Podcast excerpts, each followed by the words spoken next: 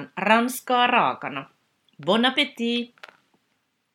Minä olen Johanna Isosävi, ranskan kielen dosentti ja filosofian tohtori. Vien sinut matkalle ranskan kieleen ja kulttuuriin. Allez, c'est parti! Tässä podcast-jaksossa puhutaan kielen oppimisesta ja opetuksesta, erityisesti näihin liittyvistä kieliideologioista – Vieraanani on filosofian tohtori Susanna Hakulinen, jonka tuore ranskankielinen väitöskirja eh, käsittelee suomen ja ruotsin opetusta ja oppimista kolmen maan yliopistoissa Suomessa, Ruotsissa ja Ranskassa. Ja Susanna asuu itsekin tällä hetkellä Ranskassa. Meidän piti tämä haastattelu tehdä jo vähän aikapäiviä sitten, kun olin itsekin Lyonissa, mutta sitten koronavirus tuli ja aikasti mun oman paluun ja sitten oli vähän yhteysongelmia Ranskaan, mutta nyt vihdoin saadaan tämä haastattelu tehtyä näin etänä. Lämpimästi tervetuloa podcast-vieraaksi Susanna Hakulinen. Kiitoksia. Susanna, väitöskirjassasi olit erityisesti kiinnostunut kieliideologioista, joita ruotsin ja suomen kielen oppijoilla oli. Miksi tätä aihetta eli kieliideologioita oli tärkeää ryhtyä tutkimaan? No, nyt on vähän huvittava vastata just tähän kysymykseen aluksi, koska alun perin minua kiinnosti kielen oppiminen prosessina ja myöskin oppijoiden kielikäsitykset ja oppimiskäsitykset suhteessa heidän omaan ympäristöön tällaisesta kieliekologisesta näkökulmasta käsin. Eli toisin sanottuna mä oletin, että kielten valtasuhteet, eli virallinen, mutta myös ei-virallinen status, niin heijastuisi siihen niin kuin oppimisprosessiin ja mun osallistujien diskursseihin. Et sieltä niin kuin tutkisin sitä. Mutta sitten niistä diskursseista alkoi nousta esille vähän epäsuorasti kylläkin tällaisia yhteneviä kieliideologioita ja tämmöisiä niin kuin ajattelutapoja, kuten standardikieli, ideologia, natiivi ajattelu, että tällainen natiivipuhuja malli on olemassa ja se olisi niin kuin se, mihin pitää pyrkiä. Ja sitten ihmiset olisi yksikielisiä. ja sitten muutenkin tämmöinen kielten eriarvoistaminen ja eriarvoisuus, niin että arvotetaan kieliä ja sitä pidetään normaalina ja tällaisia hierarkioita, englanti on siellä aika korkealla, niin, niin ne alkoi minusta tuntua hirveän niin kuin, hän erikoiselta, että ne oli hirveän samanlaisia. Ja sitten mä en niin kuin löytänyt tutkimuksia oikein, jossa näitä ideologioita käsiteltäisiin niin kuin kielen oppimisen ja opettamisen kannalta. Eli mä tarkensin sitä mun aihetta ja oikeastaan muutin sitä suuntaa sitten. Tämä on hirvittävän mielenkiintoinen ja äärimmäisen niin kuin tärkeä aihe, kun me edetään entistä globaalimmassa maailmassa. Ja usein ollaan tilanteissa, joissa puhutaan vierasta kieltä ja tällaiset ideologiat voi olla tosi haitallisiakin. Mutta ennen kuin mennään, mennään enemmän niihin ideologioihin, niin tota, sä tosiaan ver, vertasit, tutkit niin kolmea maata, Suomea, Ruotsia, ää, Ranskaa. Suomen ja ruotsin kieli on hyvin erilainen näissä kaikissa maissa. Susanna, miksi halusit juuri näitä kolmea maata verrata? Joo, no tavallaan mulla oli siinä sitten niin kuin ylipäänsä se, että miten ajatellaan niin kuin kieltä ja niiden, statuksia on niin kuin lähtökohtana ja sitten just nämä kaksi kieltä. Eli Ranskassa on hyvin vahva tämmöinen republic-ajattelu, että tasavallan kieli on ranska. Ja se on just se kieli, joka yhdistää sitten kaikki kansalaiset ja sitä pitää osata sitten ja vaalitaan oikein sitä. Että kaikki varmaan tietää tämän Académie Française ja kaikki systeemit, mitä täällä Ranskassa on. Ja voisi sanoa, että englannin asema ei ole yhtä vahva kuin Pohjoismaissa. Ja taas pohjoismaiset kielet voisi luokitella täällä semmoisiksi tuntemattomiksi aika lailla ja hyvin eksoottisiksi ranskalaisten silmissä. Että aika harva ylipäänsä osaa kartalta tunnistaa Pohjoismaat. Ja siis niin kuin oikein, että tässä on Suomi ja tässä on vaikka Ruotsi. Joo. Ja menee ihan sekaisin kaikki pääkaupungit ja ne ei tiedä yhtään mitä eroa on vaikka suomen kielellä ja sitten näillä skandinaavikielillä. Sitten tota, todellakin niin on jännä, että täällä niin ei ole silleen samalla tavalla jännitteitä suomen ja ruotsin kielen välillä. Tämä on vähän semmoinen neutraali ää, paikka mulle oli niin kuin valtasuhteiden suhteen. Sitten Suomessa taas niin varmasti kaikki todellakin tietää sen, että ruotsi on meillä toinen virallinen kieli mm-hmm. ja pakollinen kieli koulujärjestelmässä. Ja sit, sitä kautta niin se asema on toki erikoinen. Että voiko siitä esimerkiksi puhua vähemmistökielenä ja vähemmistöstä, voiko puhua vähemmistöstä ilman, että tulisi semmoinen heikko asema mieleen ylipäänsä. Mm. Mua kiinnosti se, että kun, kun siinä nyt on aina puhutaan pakkoruotsista ja tällaisesta, niin, niin kuin katsoo vähän, että mitä sitten nämä suomen, alun perin suomenkielisiä suurin osa oppilaita, että mitä sieltä rupeaa niin kuin nousemaan. Ja sitten Ruotsissa taas on suomi tunnustettu kansalliseksi vähemmistökieleksi jo, olisiko ollut 99, ja sitten sun podcastin kuulijakunta varmasti tietää ihan hyvin, että miten sinne on niin kuin tehty massamuuttoja ja miten on pyritty parantamaan just suomenkielisten asemaa siellä sitten, tai ruotsin suomalaisten asemaa voisi sanoa koulujärjestelmissä ja vanhustenhoidossa. Et voisi sanoa, että suomen kielellä ei ole siellä sellaista asemaa kuin ruotsilla on Suomessa. Niinpä. Joo, ja siis mua kiinnosti siis tutkia, että näkyykö just näiden kielten asema ja se, että esim. Ruotsissa on niitä suomenkielisiä niin kuin siinä niin kuin yhteisönä niin siinä kielen oppimisessa, että hyödynnetäänkö tämmöinen affordenssi, eli ajatellaan, että olisiko mahdollista nähdä kieliyhteisö sellaisena kielitaidon harjoittamisen mahdollistajana jotenkin, ja sitten sama Suomessa, että onko niin kuin kontakteja vaikka ruotsinkielisiin ja tälleen, että, että niin kuin, tulisiko sieltä sellaisia positiivisia juttujakin esille. Ja sitten taas, niin kuin, että onko Ranskassa niitä kun yhteyksiä paikallisiin natiiveihin ja käytetäänkö sitä semmoisena kielen oppimisen tapana, että onko ne ihmiset vähän niin kuin, että haluatko ne tulla jäseniksi siihen kieliyhteisöön. Niin tällaisia mä alun perin halusin niin kuin tutkia. Joo, tosi mie- mielenkiintoinen asetelma ylipäätään. Ja niinpä Ranskan joissakin yliopistoissa pystyy opiskelemaan suomea ja ruotsia. Millaiset syyt saavat ranskalaiset yliopisto-opiskelijat valitsemaan suomen tai ruotsin kielen opiskelun ja millaisia kursseja Ranskassa on heille tarjolla? Joo, eli mun mielestä tämä on aika hyvä kysymys tai mielenkiintoinen, kun ajatellaan, että osa niin kun, opiskelijoista on sellaisia, että niitä kiinnostaa ihan yleisesti Pohjoismaat. Että liitetään hirveän vasta demokraattiset arvot ja just niin kuin ihmisoikeudet, ää, minkälainen asema niin kuin on myöskin tällaisilla transsukupuolisilla ja muilla. Ja niin varsinkin niin kuin yleistetään jotain käsitystä, mikä on vaikka Ruotsista. Sitten Joo. tämmöinen niin kuin hyvinvointivaltioajatus, kaikki kierrätys, niitä kiinnostaa, ekologiset arvot on hirveän tärkeitä. Siis ihan oikeastaan kaikille, niin kuin, jotka opiskelevat näitä kieliä ja teknologia, kehitys ja kaikki tämmöiset. Sitten on semmoinen erikoisempi ryhmä, se on nämä heavy metallin rakastajat.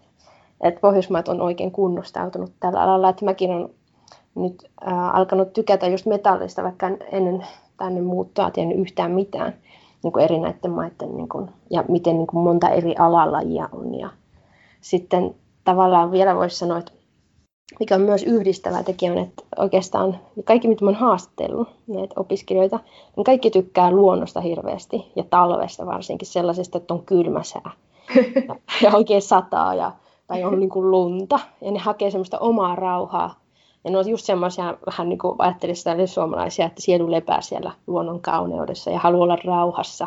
Että ei niin kuin jaksa sitä ihmispaljoutta ja sellaista. Sitten vielä yksi on sellainen, että kieli kuulostaa niistä ihanalta tai kauniilta. Ja monesti se linkittyy just, että ne kuuntelee musiikkia. Ja sitä kautta, niin, että heitä on tosi kaunis. Sitten ne on mennyt Wikipediaan, ne on googlannut sieltä. Ja sitten ne valitsee jonkun kielen, mikä sopii niin kuin niiden niin kuin lukujärjestykseen. Vähän niin kuin summamutikassa.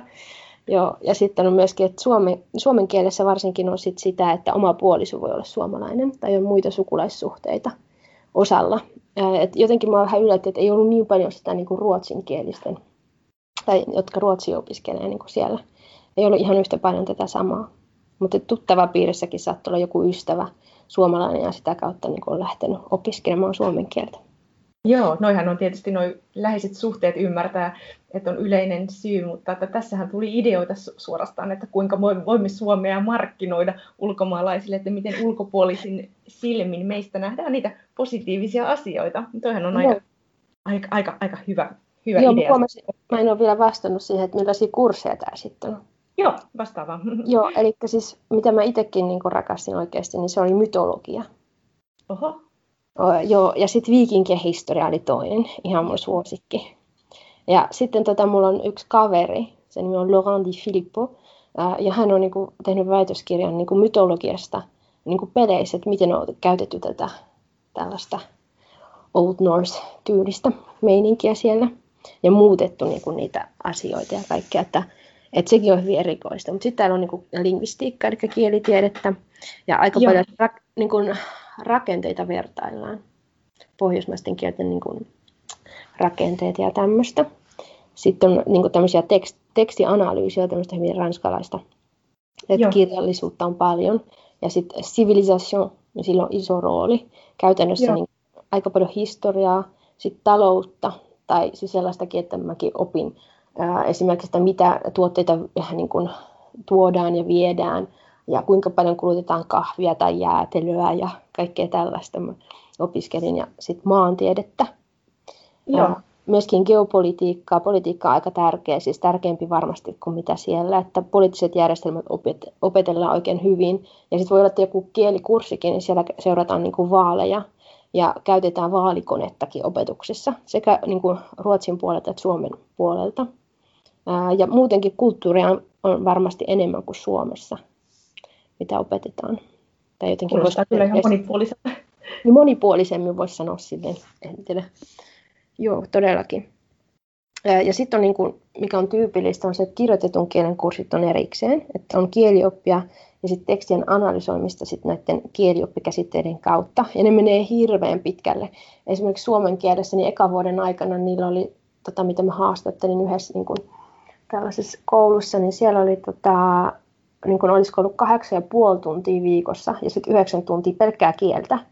Niin ne Oho. opetteli sellaisia niin kuin sijamuotoja, mitä niin kuin ei enää käytetä nykyisin enää. Että hirveän niin kuin, ää, niin kuin hulkoo kaikkia ja analyysiä ja siis niin kuin menee tosi pitkälle. Ja sitten erikseen oli nämä puhekielen kurssit tai expression oral. Että siellä on niin eri opettajat. Ja että yleensä ne on niin kuin Suomesta lähetettyjä tai Ruotsista, että Ruotsin instituutti yleensä tukee rahallisesti lecteur tai lectrice de langue. Ja sitten joissain yliopistoissa oli kylläkin niin, että oli niin kuin yhdessä sekä kirjallinen että suullinen, mutta se riippuu ihan vain opettajasta. Että on Ai. paljon yleisempi tämä, niin kuin, että erotellaan. Tavallaan Mielenkiintoista. Joo.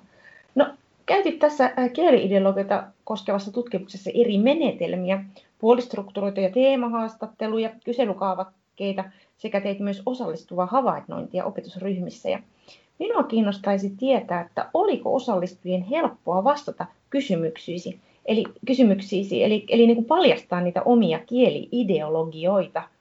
Ja toisaalta sitten kun teit sitä havainnointia, niin vastasivatko ne osallistujien kieliideologioita koskevat vastaukset heidän käyttäytymistään niillä oppitunneilla? Joo, eli mä en siis suoraan edes kysynyt kieliideologioista mitään.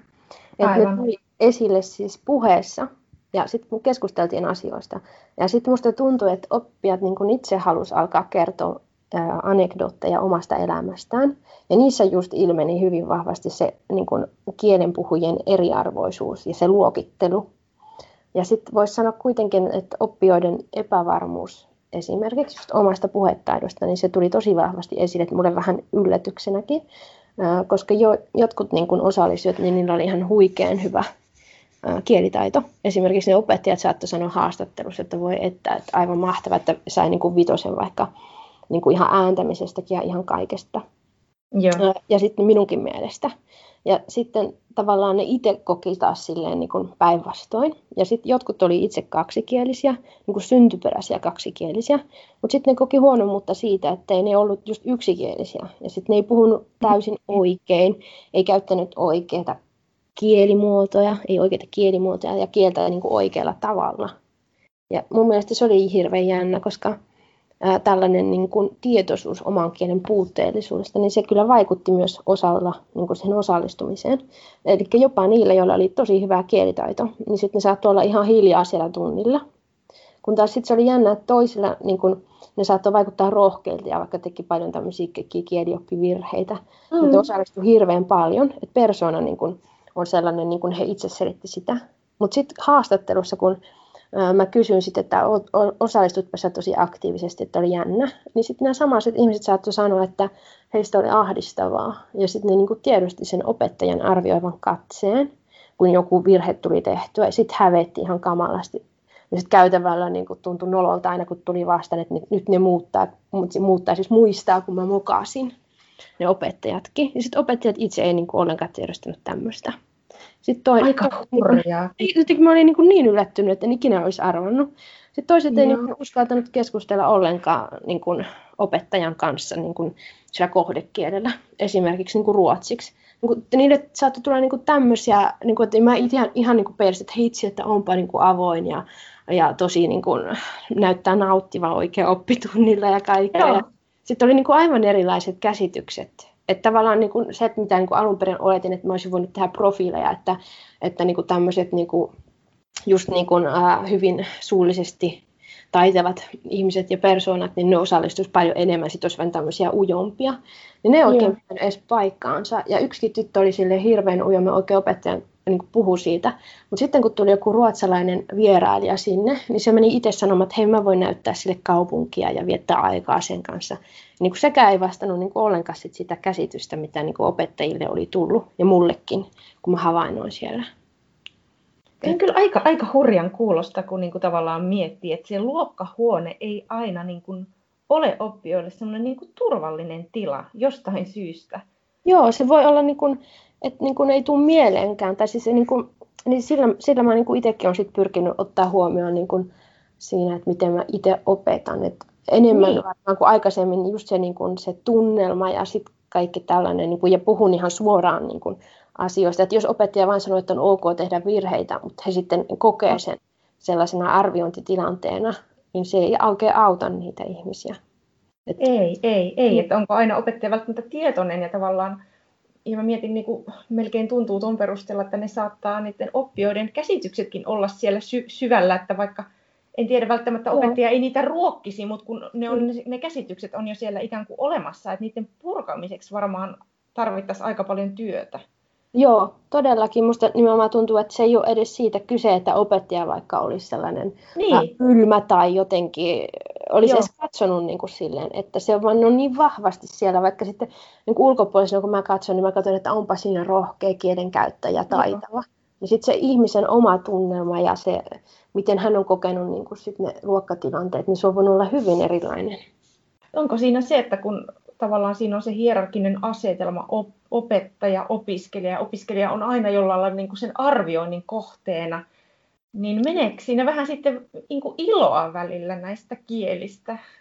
Kyllä mä vähän luulen, että se on, niin kuin, se on niin kuin aika, aika vaikea. Ja sitten mä, niin kuin, mikä tässä oli jännä silleen, että, että täällä Ranskassa, nytkin kun mä oon niin opettanut täällä kielitiedettä, niin tota, yhden luennon jälkeen, massaluennon jälkeen, niin tuli pari niin kuin, kirjoittamaan mulle sinne Teamsiin, chattiin ja sanomaan, niin kuin, että heitä kiinnostaisi niin kuin, ehkä lähteä opettajaksi tuota Pohjoismaihin, että voisinko mä kertoa enemmän ja muuta.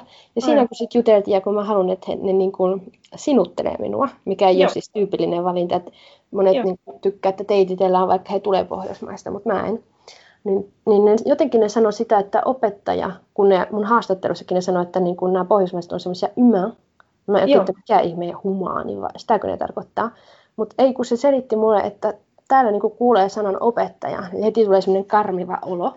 Ja Joo. ne niinku mielletään, niinku, että ne vähän niin kuin olisi jotakin eh, rivisotilaita tai semmoisia, niin kuin, että ne vain niin kuin tulee ja ne pönöttää siellä ja se joudut niin kuin vaan kopioimaan niin paljon kuin haluat sitä, mitä ne niin kuin sanoo. Että tavallaan ne ei, niin kuin, äh, esimerkiksi kun mä haastattelin, äh, niin ei, ei oikeastaan koske näitä pohjoismaisia opettajia, mutta näitä muita. Niin Ymmärrän, niin, joo, ranskalaisia. Joo, joo, ranskalaisia, niin ne ei oikeastaan välttämättä tiedä edes opettajan niin kuin, sukunimeä tai etunimeä. Joo. Että ne niin kuin, on sellaisia niin kuin, nimettömiä Aivan. olijoita vähän, niin kuin, ja ajatellaan semmoisena instituutiona, ei niin kuin yksilöinä. Kyllä. Jotenkin, niin sitten niistä oli tosi kummallista, kun mä halusin, että niin kuin sinutellaan. Niin nyt mä oon päässyt hirveän hyvin niiden kanssa vauhtiin ja olen huomannut, että ää, niin kuin mun yksi haastateltava sanoi, että hänen täytyy, no Ruotsista, hän sanoi, että hänen täytyy ne niin kuin kouluttaa oikein pois tästä ajattelutavasta. Kyllä. On tämä hierarkia Kyllä. opettajan ja oppilaan välillä, ennen kuin ne edes pystyy alkaa oppimaan sitä ruotsin kieltä kunnolla. Ihan. Ja mä sit yritin omaksua itse sitä samaa, ja mä oon huomannut, että se toimii, että ne saa kyllä osallistumaan tosi hyvin, mutta täytyy ekaksi saada se luottamus rakennettua. Kyllä. Siihen pitää nähdä hirveästi vaivaa. Joo, mä, mä, mä uskon todella, että kyllä Ranskassa on edelleenkin niin kuin vallalla semmoinen opettajajohtoisuus. Sen huomaa jo alakoulussa, kun mun, mun lapset on ollut ranskalaisessa koulussa Ranskassa, Joo. niin kyllä hän on sanonut, että, että se on ihme, että kun se opettaja puhuu niin paljon siellä. Joo, tunnilla, kyllä. Se on ihan toinen niin kuin lähestymistapa. Joo, ja mullakin, niin mä, vaan, mä vaan sanoinkin niille, tai sanonkin, kun mulla perjantai on kahdeksalta alkaa massaluennot nyt etänä. Ja mä niin kuin, on niille sitä toivottu, että mä en halua puhua täällä jotakin monologia. Juuri näin. Sille, ja sitten minun on pakko miettiä sinne tota, tota sellaisia harjoitteita, niin kuin, että saisi sinne niin kuin osallistumaan ja katsoa Joo. vaikka jotakin hauskaa videota Joo. ja sitten siihen Joo. sovelletaan jotakin. Ja, mutta sekään ei ole tyypillistä, kun täällä on erikseen tuommoiset massaluennot ja sitten on se pienryhmäopetus. Mutta sielläkin on hyvin se sama tyyli kuitenkin. Aivan. Että tämmöinen ryhmätyöhomma ja sellainen niin kuin solidaarisuusajattelu ja että olisi mukavaa, niin se ei niin kuin ole välttämättä niin kuin mitenkään totuttua kaikille. Ei ole. No mennään Susanna varsinaisiin tutkimustuloksiisi. Miten ranskalaiset suomen tai ruotsin kielen oppijat kokivat parhaiten oppivansa vierasta kieltä ja etenevänsä näissä kieliopinnoissa? Joo, eli mä oletin, että niin kuin ihmisillä olisi ollut sellaisia jotakin metodeita, että vaikka ne olisi ollut auditiivisia tai muita, niin kuin, mitä ne tykkää enemmän ja ne kertoo sellaisia. Mutta Ranskassa ne kertoo oikeastaan opettajan tärkew- tärkeydestä ja korosti niin kuin niiden oppituntien merkitystä. Joo. Sitten tois, toisaalta niin myöskin ne korosti hirveästi omaa vastuuta. Mutta sitten mitä me, mä niin kuin mieltäisin suomalaisena, että se tarkoittaa sitä, että, että tekee sellaisia itselle mielekkäitä juttuja ja niin edespäin, niin heille taas tarkoitti sitä, että tehdään tunnollisesti just ne tehtävät, mitä opettaja sanoo. Niin, joo. Ja sitten taas sellaisilla tosi motivoituneilla saattoi olla, että ne myös halusi niin kuin säännöllisesti harjoittaa sitä kieltä, esimerkiksi viisi minuuttia, mutta se oli tosi harvinaista niin tämmöinen. Sitten tähän liittyen mä haluaisin kertoa sellaisen pikku anekdootin, Joo. Että, mikä yllätti minua, että tavallaan mä haastattelin sellaista opettajaa, jonka oppituntia mä en seurannut, mutta kun ne op, oppilaat puhuu mulle niin kuin, ja kertoi tästä tämmöisestä oppimispäiväkirjasta, mitä heidän piti pitää, ja että se oli tosi vaikeaa. Että hän oli tehnyt tämmöisen oppimispäiväkirjakokeilun siellä yliopistolla, eli halusi, että ne niin kuin nimenomaan sitä omaa oppijuutta miettisi ja suhdetta kieleen ja kaikkea tällaista. Mutta sitten mitä ne oppilaat teki, niin ne, ne listasi niin kun ne kielioppia-asiat, joita on niin kun opiskeltu. Ja mitkä tehtävät on päivittäin tehty tai mitkä on tarkastettu niin kun oppitunnilla. Eli voisi sanoa oikeastaan, että ne koki oppivansa parhaiten tekemällä ne opettajan antavat, antamat tehtävät ja käymällä niillä tunneilla – ja tässäkin niin oli hauskaa, että yksi vaikka suomen kielen opiskeluryhmä, niin, niin oli pyytänyt opettajaa pitämään niin kuin melkein viikoittain sanakokeita, että säännöllisesti, että he pystyisivät niin kuin järjestelmällisesti etenemään siinä kielessä ja oppimaan. Joo. No, mainitsit jo aikaisemmin näistä oppijoiden profiileista, että ne hypoteesit, mitä sulla oli, ei, ei ehkä pitänytkään ihan paikkansa. Mutta teithän näistä erikielisistä suomen, ruotsin ja ranskankielisistä oppijoista semmoisia profiileja, niin minkälaisia yhtäläisyyksiä ja eroja lopulta oli suomalaisten, ruotsalaisten ja ranskalaisten kielen oppijoiden profiileissa? Joo, tietysti tässä on niin kuin aika pieni, aika pieni. No kuitenkin tota, niin kuin, tämä osallistujamäärä niin Joo. ei voida silleen yleistää ihan kaikkea, mutta kyllä, kyllä mä luulen, että tässä kuitenkin on sellaisia niin kuin, tyypillisiä piirteitä, että Suomessa Joo nämä yliopisto-opiskelijat, joita mä haastattelin, ne oli hirveän tunnollisia, tosi itseohjautuvia ja myös niin kuin tietoisia siitä omasta oppimisprosessista ja oppimisesta. Eli tämmöisiä niin kuin tosi itsenäisiä oppijoita. Ja ne oli myös määrätietoisia, että tavoitteet on selkeitä, että voisi sanoa, että ammatti tai pari mahdollisuutta on jo mielessä ennen kuin, niin kuin aloitetaan opinnot yliopistossa ja näin. Mutta sielläkin oli tota, paljon sellaista, niin kuin, että päntetään paljon, ja sitten korostetaan muistin merkitystä, mikä mua vähän niin kuin yllätti oikeastaan, mm. vaikka he tietää myös niin kuin ne omat tavat oppia tosi hyvin. Sitten Ruotsissa ne oli myös samoin tällaisia tosi itsenäisiä. Mutta mikä oli taas ero siellä on, että, että siellä niin kuin käytetään tosi rohkeasti sitä kieltä. Eli ei haittaa, että, että niin kuin trial and error tyylisesti, että nyt meni mönkään, että otetaanpa uusiksi, että ei haittaa mitään, että siitähän just opitaan. Ja sitten mun mielestä se oli hyvin erilaista siellä, koska nämä oppilaat oli tosi solidaarisia. Et esimerkiksi ne tosissaan opiskeli kokeita varten yhdessä. Ne ehdotti tällaista. Sitten luokkatilanteessakin niin autettiin toisia ihmisiä, että jos joku ei osannut vaikka vastata tai sitten näki, että joku ei niin tainnut ymmärtää tota, mitä opettaja sanoo, niin sitten niin sanotaan se eri tavalla. Että tämmöinen yhteisöllinen oppiminen tuntuu olevan hyvin tyypillistä. Ja sitten mikä oli erilainen Suomeen ja ja tota, Ranskaan oli tämä, että tuodaan sitä omaa persoonaa esille, niin kuin siellä luokassakin. Ja sitten tämmöinen dialogisuus, heti niin kuin ekasta tunnista aletaan väittelemään, sitten ne pohdiskelee hirveästi. Ja sitten mikä oli jännä, että nämä täysin ruotsinkielistä alkuperää olevat, niin niillä kaikilla mikä oli niinku yhteistä oli se, että ne arvosti semmoista suomalaista tapaa olla rennosti. Että ei tarvi esittää menestyvää, ei tarvitse olla aina iloinen, ei tarvitse esittää, että mä oon onnellinen, eikä tarvitse tehdä vaikutusta niin kuin kenenkään, esimerkiksi tyttökaverin vanhempiin. niin kuin to, ja toisinpäin, että tällaisia niin kuin, jotka oli niin kuin oman puoliskonsa takia ruvennut opiskelemaan, niin ne kertoi ihan samoja juttuja, että siellä ei ollut sitä, että keskustelemalla tuodaan itsestä vain hyviä puolia esille ja esitetään, että mä oon niin kuin näin hieno siippa tässä. Aivan. aivan. Että mä olin niin kuin, niin todella niin kuin viihty siinä suomalaisuudessa, että ei pelkästään sen tyttökaverin takia, mutta niin kuin muutenkin tälleen. Ja Ranskassa taas osa oli siis tosi itsenäisiä, että ne niin kuin todella opiskeli joka päivä ja käytetään kaikkia applikaatioita ja motivoituneet. Yleisesti voisi että ne on innostuneita, mutta sitten tosiaan osa luki ihan sattumaltakin, että ei ollut mitään kurssia, mikä sopii, mutta sitten käytännössä sitten ne saattoi todella ihastua siihen, siihen kieleen ja just se opettajat, kun se oli niin humaani, niin sitten monet niin kuin vaihtoi myöskin toiselta oppialalta pääaineksen. Joo, mahtavaa. Joo, se on niin kuin hirveän jännä. Mutta sitten niin mitä opettajat itse sanoo, niin ne sanoo sitä, että ne yleisesti luottaa tosi paljon siihen opettajaan. Että opettaja on se auktoriteetti, joka tietää, missä järjestyksessä opitaan asiat ja mitä tehdään. Ja sitten mitä ne itse halusi, niin ne olisi halunnut saada semmoista vähän negatiivistakin palautetta enemmän. Että miten voisi parantaa opettamista tai muuta niin sellaista niin kuin ei oikein helposti saatu, että, täällä ei ole totuttu miettimään niin kuin jotakin harjoitteita niiden mielekkyyden tai tehokkuuden kannalta niin kuin oppilaana.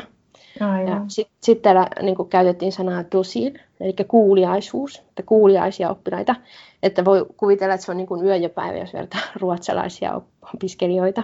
Joo. Mutta todella tuo kaikki, niin kuin mitä vaan mieleen tulee, niin esille siellä tunneilla. Ja sitten, niin että ne odottaa sellaista, että tieto tulee kuin apteekin hyllyltä siltä opettajalta. Joo. Ne on tottunut niin kuin sellaiseen. Että on niin kuin näitä tosi tunnollisia, mutta sitten on näitä hauskuttajia ja näitä hevareita meillä on myöskin täällä. Sitten mä voisin vielä niin kuin tähdentää sen, että mikä tässä nyt mun mielestä isoin ero oli, että, että hirveän kilpailuhenkistä on kylläkin Ranskassa ja Suomessa. Joo niin kuin suhteessa sit Ruotsiin, missä taas se tuntui, että se oli hyvin solidaarista, se, niin kuin, se asenne siellä opiskelijoilla.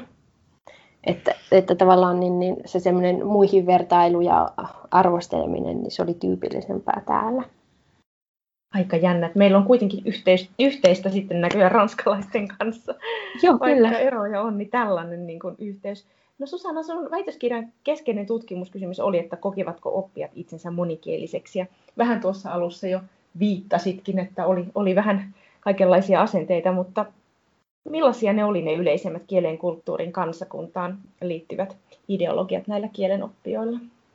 Joo, eli mikä mun mielestä oli silleen jännä, ei varmaan toiselta yllättävä, mutta tämmöinen, että yksi maa ja yksi kieli kuuluisi yhteen. Esimerkiksi yksikin tota, ruotsin kielen oppija tää, niin kuin siellä Suomessa, niin, niin se sanoi, että hän aina lapsesta asti halusi olla niin kuin kaksikielinen ja puhua myös ruotsia ja tosiaan niin kuin rakastaa sitä ja ei tykkää tästä pakkoruotsihommasta ja muusta. Sitten kun me niin kuin juteltiin, niin sitten sieltä kuitenkin kävi ilmi, että hän ajatteli tälle, että suomen kieltä puhutaan Suomessa tietysti. Niin. Ja niin. sitten riikiruotsi on tietysti Ruotsissa ja ranskalaisillakin, että englanti, niin se on sitä englantilaisten englantia, mistä he puhuvat. Niin. Oxford English oikein. Että majoriteettikielen mukaan niin kuin, kuvitellaan niin kuin, ne maat ja tavallaan mitä, mikä, mikä kieli niin kuin, kuuluu siihen maahan. Ja sitten semmoinen myöskin, että kieli ja kulttuuri kietoutuu hyvin vahvasti yhteen. Että ajatellaan esimerkiksi, että suomenruotsalaisilla on sitten oma kulttuuri ja kaikilla niin kuin sen kielen mukaan on sitten oma kulttuuri. Ja sitten se, niin kuin mikä niin kuin tuolla opetetaan koulussa, tätä standardikieltä, niin, niin, niin tavallaan se on niin kuin se oppimisen tavoite hyvin pitkälti. Sitten on mikä jännä Suomessa, että meillä on niin kuin yleiskieli, tai voisi ajatella, että kirjakieli sitten. Että se ei ole ihan sama asema, niin kuin, niin kuin mä alun perin ajattelin sitäkin, että, että niin kuin meidän murteita ja niiden, niitä niin kuin arvostetaan enemmän, että voidaan julkaista vaikka murteelle joku kirja. Ja Ruotsissakin on niin kuin myönnetty tällä tavalla niin kuin palkintoja vaikka Kemirille, joka on Joo. kirjoittanut semmoisella, mä tiedän miten sitä sanoisi sitä ruotsia sellaista, että, että sekoitetaan niin kuin muista kielistä siihen piirteitä. Okei. Okay. Niin, niin mä ajattelin, että täällä ollaan paljon suvaitsevaisempia, mutta sitten kuitenkin opiskelijoilla oli tämä oikea opillisuus ja kieliopillisesti oikeaa kieltä tuotetaan. Ja just se sana, että kielen tuottaminen oli hirveän tärkeä. Että mua vähän yllätti se niin kuin Suomessa. Ja sitten ranskalaisilla on tosi vaikea just sisäistää sitä suomen kielen esimerkiksi niitä puhekielen eri muotoja. Joo. Ja, ja sitten semmoinen ajatus on vaikea sisäistää, että on ok myös puhua sitä puhekieltä, siis esimerkiksi tuommoisessa yliopistokontekstissa tai muussa. Ja sitten toinen on tämmöinen teititteleminen esimerkiksi ruotsin kielessä, niin siitä on hirveän vaikea päästä eroon, että vaikka tunneilla se rupeaisi niin kuin sanomaan sinä, niin sitten kun me ollaan Ruotsissa, niin sitten ruvetaan sanomaan niin. Ja sitten ruotsalaiset luulee, että puhutaan monin, koska ne ei ymmärrä sitä keskustelusta, mistä tässä puhutaan. No niinpä. Niin se on hyvin niin kuin jännä. Mutta sitten tämä, tämä niin kuin mistä mä, mikä niin kuin musta tuntuu aika jotenkin ikävältä, on tämä natiivi-ideologia. Nativeness. Jollain tavalla, siis se just, että linkitetään se kieli ja alkuperä yhteen. Ja sitten tämä, tämä natiivipuhuja on se kaikkein paras kielenpuhuja, että se legitiimi, just se oikea kielenpuhuja. Niin tämä tuli hirveän vahvasti esille. Ja jopa just se epävarmuus sit niin niillä, jotka oli vaikka syntyperäisesti kaksikielisiä. Että, että tämä natiivipuhuja olisi myös yksikielinen. Se on tämmöinen yksikielisyyden ideologia. Ja se on niin kuin se normaali, vaikka käytännössä monikielisiä ihmisiä on tosi paljon varmasti enemmän kuin yksikielisiä. Joo. Ja sitten ylipäänsä vielä tämmöinen hierarkkisuusajattelu. Että, että just joku tämmöinen englannin asema esimerkiksi, niin se oli hyvin tämmöinen niin kuin yhtenäinen kaikkien näiden kolmen maan kesken. On noin niin harmillisia, mutta oli, oliko nämä mainitsemasi just ideologiat, mitä sait selville, niin, mutta oliko nämä sitten niitä, mitä he oli itse törmänneet ympäristöissään Suomessa, Ruotsissa ja Ranskassa? Olivatko he niin kuin ikään kuin imenneet ympäristössä vai oliko ympäristön asenteet vielä erilaiset sitten kuin nämä heidän omat asenteensa? Joo, kyllä se tuntuu, että se sieltä ympäristöstä niin kuin hyvin vahvasti tulee. Mutta sitten niin kuin oli sellaisia asenteita sitten niin kuin, just tätä suomen kieltä ja ruotsin kieltä kohtaan, mitä niin kuin, mihinkä ne niin kuin sit törmäsi siellä, että jos mä siitä voin niin kuin sanoa. Joo. Että, että esimerkiksi Suomessa niin kuin nämä, jotka opiskelivat ruotsia, niin ne törmäsivät tähän kysymykseen, että miksi ihmeessä sä opiskelet ruotsia? Niin se on pakkoruotsi on niin kuin ohi. Niin.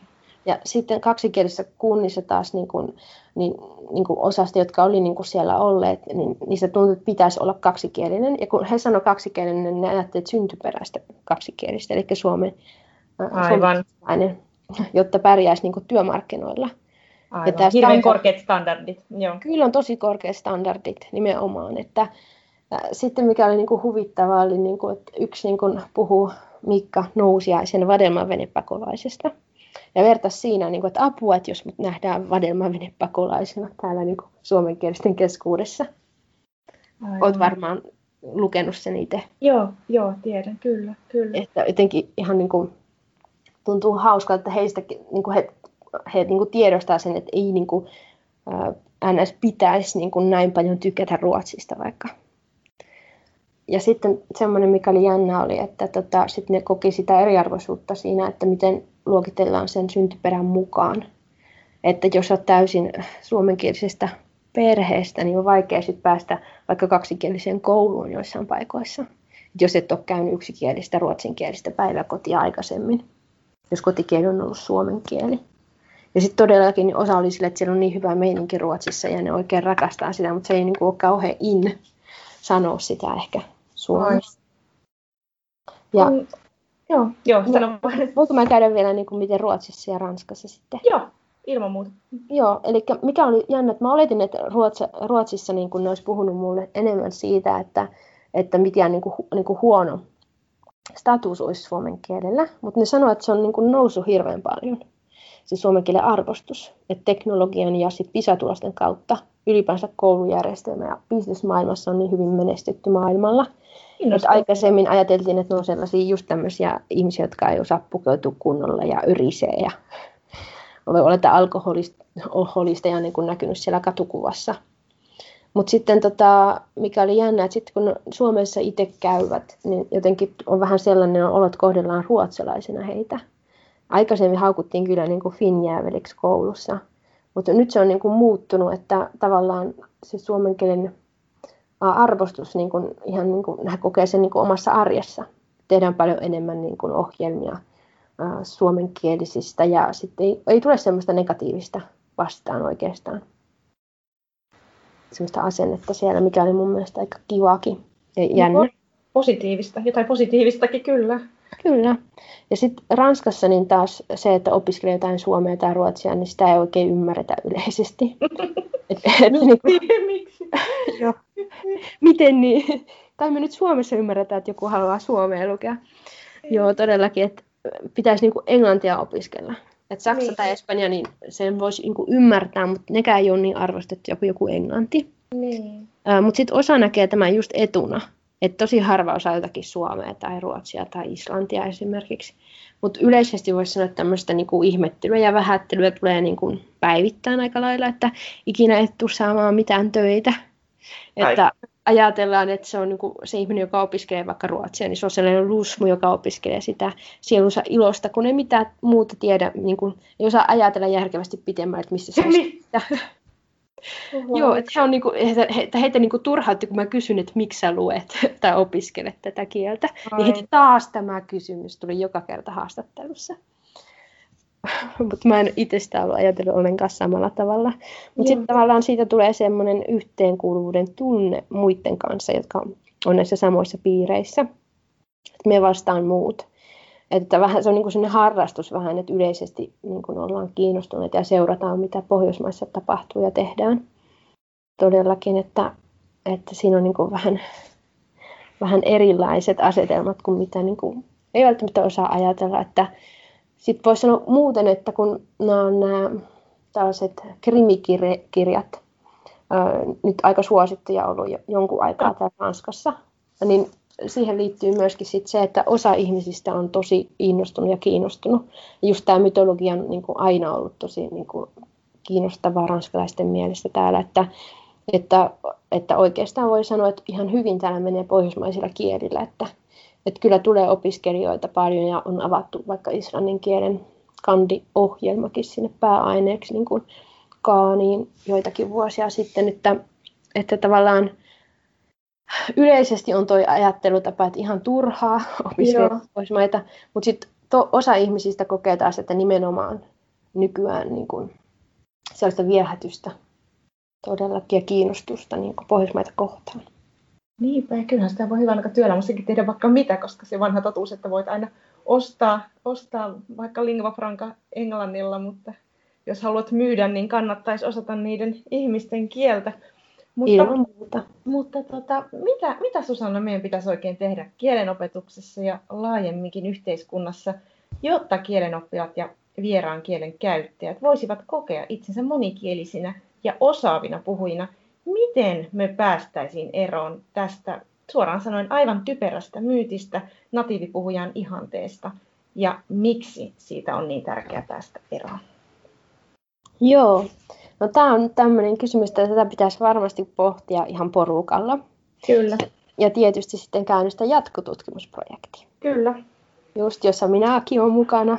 Nyt voidaan laajentaa, kato, katsomaan niin kuin eri alueita ja eri ihmisryhmiä, että ei käsiteltäisi vain niin kuin yliopisto-opiskelijoita. Jotenkin itse tiedostin, että tuntuu niin elitistiseltä jotenkin Joo. tämä valitsema asetelma. Mm, mm. Äh, mutta varmasti niin kuin opetuksella ja tutkimuksella pääsisi niin kuin pitkälle ja opettamisessa niin kuin voisi vaikuttaa si- sillä tavalla ainakin, että tiedostettaisiin nämä vallalla olevat ajattelutavat ja sitä kautta ne voidaan sitten kyseenalaistaa, että onko tämmöinen ajattelutapa oikeasti rakentavaa, mm. onko nämä niinku hyödyllisiä.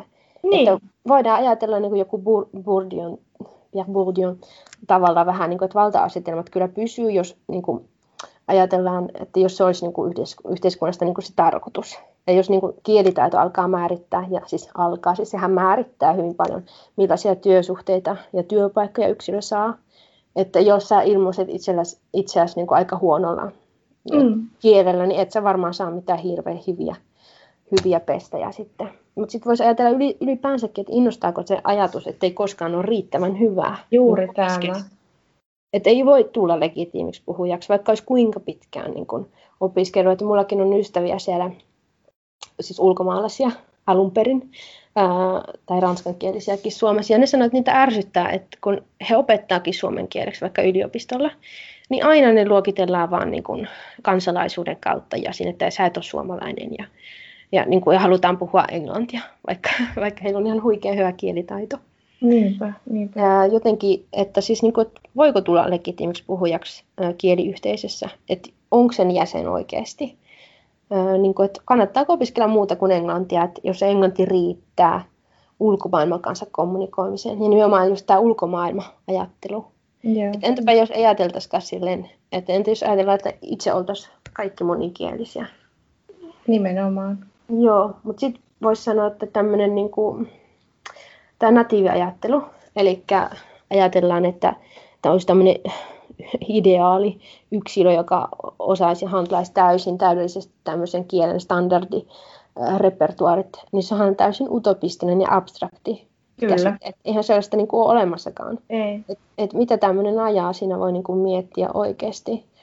Sitten mikä niin kuin on, on huomannut, että hyvinkin on tämmöistä niin kuin idiomaattista kielenilmaisuajattelua Joo. opettajillakin. Ää, ja sitten niin kuin se, että niin kuin, jos ei idiomaattisesti ilmaise itsensä, niin sitten sit niin kuin se on väärin tai puhuu väärin. Ja mä taas ajattelen, että jos se niin kuin tulee vaikka sen ihmisen muista kielistä tai ajattelu niin kuin tämmöistä sanonnoista, että se niin kuin puhuu vaikka ranskalaisittain, niin sekä että on rikkaus, että se on niin kuin aivan ihana. Että tarvitseeko niistä oppijoista kaikista väsätä näitä NS-natiiveja? Niin. Ei se olisi mahdollista. Että... Niin. Ja Et mikä, kannattaako mitä sitä siinä on se yrittää? hyöty? että Me pystytään niin paljon tekemään, niin kuin, nyt on vähän tullut enemmän sitä ajattelua, että käytetään jokainen niitä pieniäkin kielen palasia, mitä meillä on, niin kuin hyödyksi. Niin kyllähän me, se olisi aivan huikea resurssi, jos me uskallettaisiin me kaikki vapauttaa niitä kielenpaloja, joita meillä on, niin käyttöön ja viestintään. Kyllä, mutta se jotenkin tuntuu olevan niin kuin hirveän piintynyt tämä ajattelu kuitenkin, että, Joo. että niin kuin säkin sanoit tuosta globaalisuudesta, Joo. Niin tota, kyllä kai, että niin kuin siinä niin kuin tarvittaisiin, niin kuin, että on niin kuin enemmän mahdollisuuksia nykyään, niin tavallaan just näiden vieraiden kielten kautta, niin ylipäänsä yritysmaailma saa pyörimään, mutta ennen kaikkea sen oman maailman pystyy laajentamaan. Kyllä. Tavallaan niin kuin, mullakin tutkimuksessa yksikin ää, niin kuin siteras Wittgensteinia siinä ajatuksessa, että niin kuin se kieli muodostaa maailman rajat. Kyllä. Ja sit sen takia mun mielestä tämäkin, että mä niin kuin sanon su- aika niin kuin suoraan, niin kuin annan niin kuin jonkun nimen näille ajattelutavoille, vaikka joku natiivi, natiivisuus, ja sitä kun sanotaan, niin kuin, että ei ole enää olemassa ollut pitkään aikaan, että kun meillä on Mm. tämä kommunikatiivinen opettaminen, että eihän tuommoista ole olemassakaan, että jotkut tutkijat sanoo silleen. Niin tavallaan sehän on silleen, tämä Wittgensteinikin ajattelu, että pitää käsitteellistää joku Kyllä. ajatus, että se olisi olemassa Kyllä. ja Kyllä. kielellistää näitä, että millä tavalla me käytetään kieliä, mitä konsepteja me käytetään. Että nämä natiivimallit niin kuin eriarvostaa ihmisiä. Et, Todella. et jotenkin tuntuu, että tässä EU-tasollakin, että pysytään niin vanhoissa ajattelutavoilla, että vaikka monikielisyys ja avarakatseisuus, niin ne on aika vaikeita tavoitteita saavuttaa. Ja tämmöiset demokratia-ihanteet, että jos pitäydytään sellaisista vanhoissa ajattelutavoissa ja yksi maa, yksi kieli ja niin Kyllä. edespäin, että, että jotenkin niin kun, sen takia mun mielestä näistä pitäisi puhua myös kirjoittaa tutkimaan, että ehkä ei ole kyse pelkästään niin opetusmetodeista.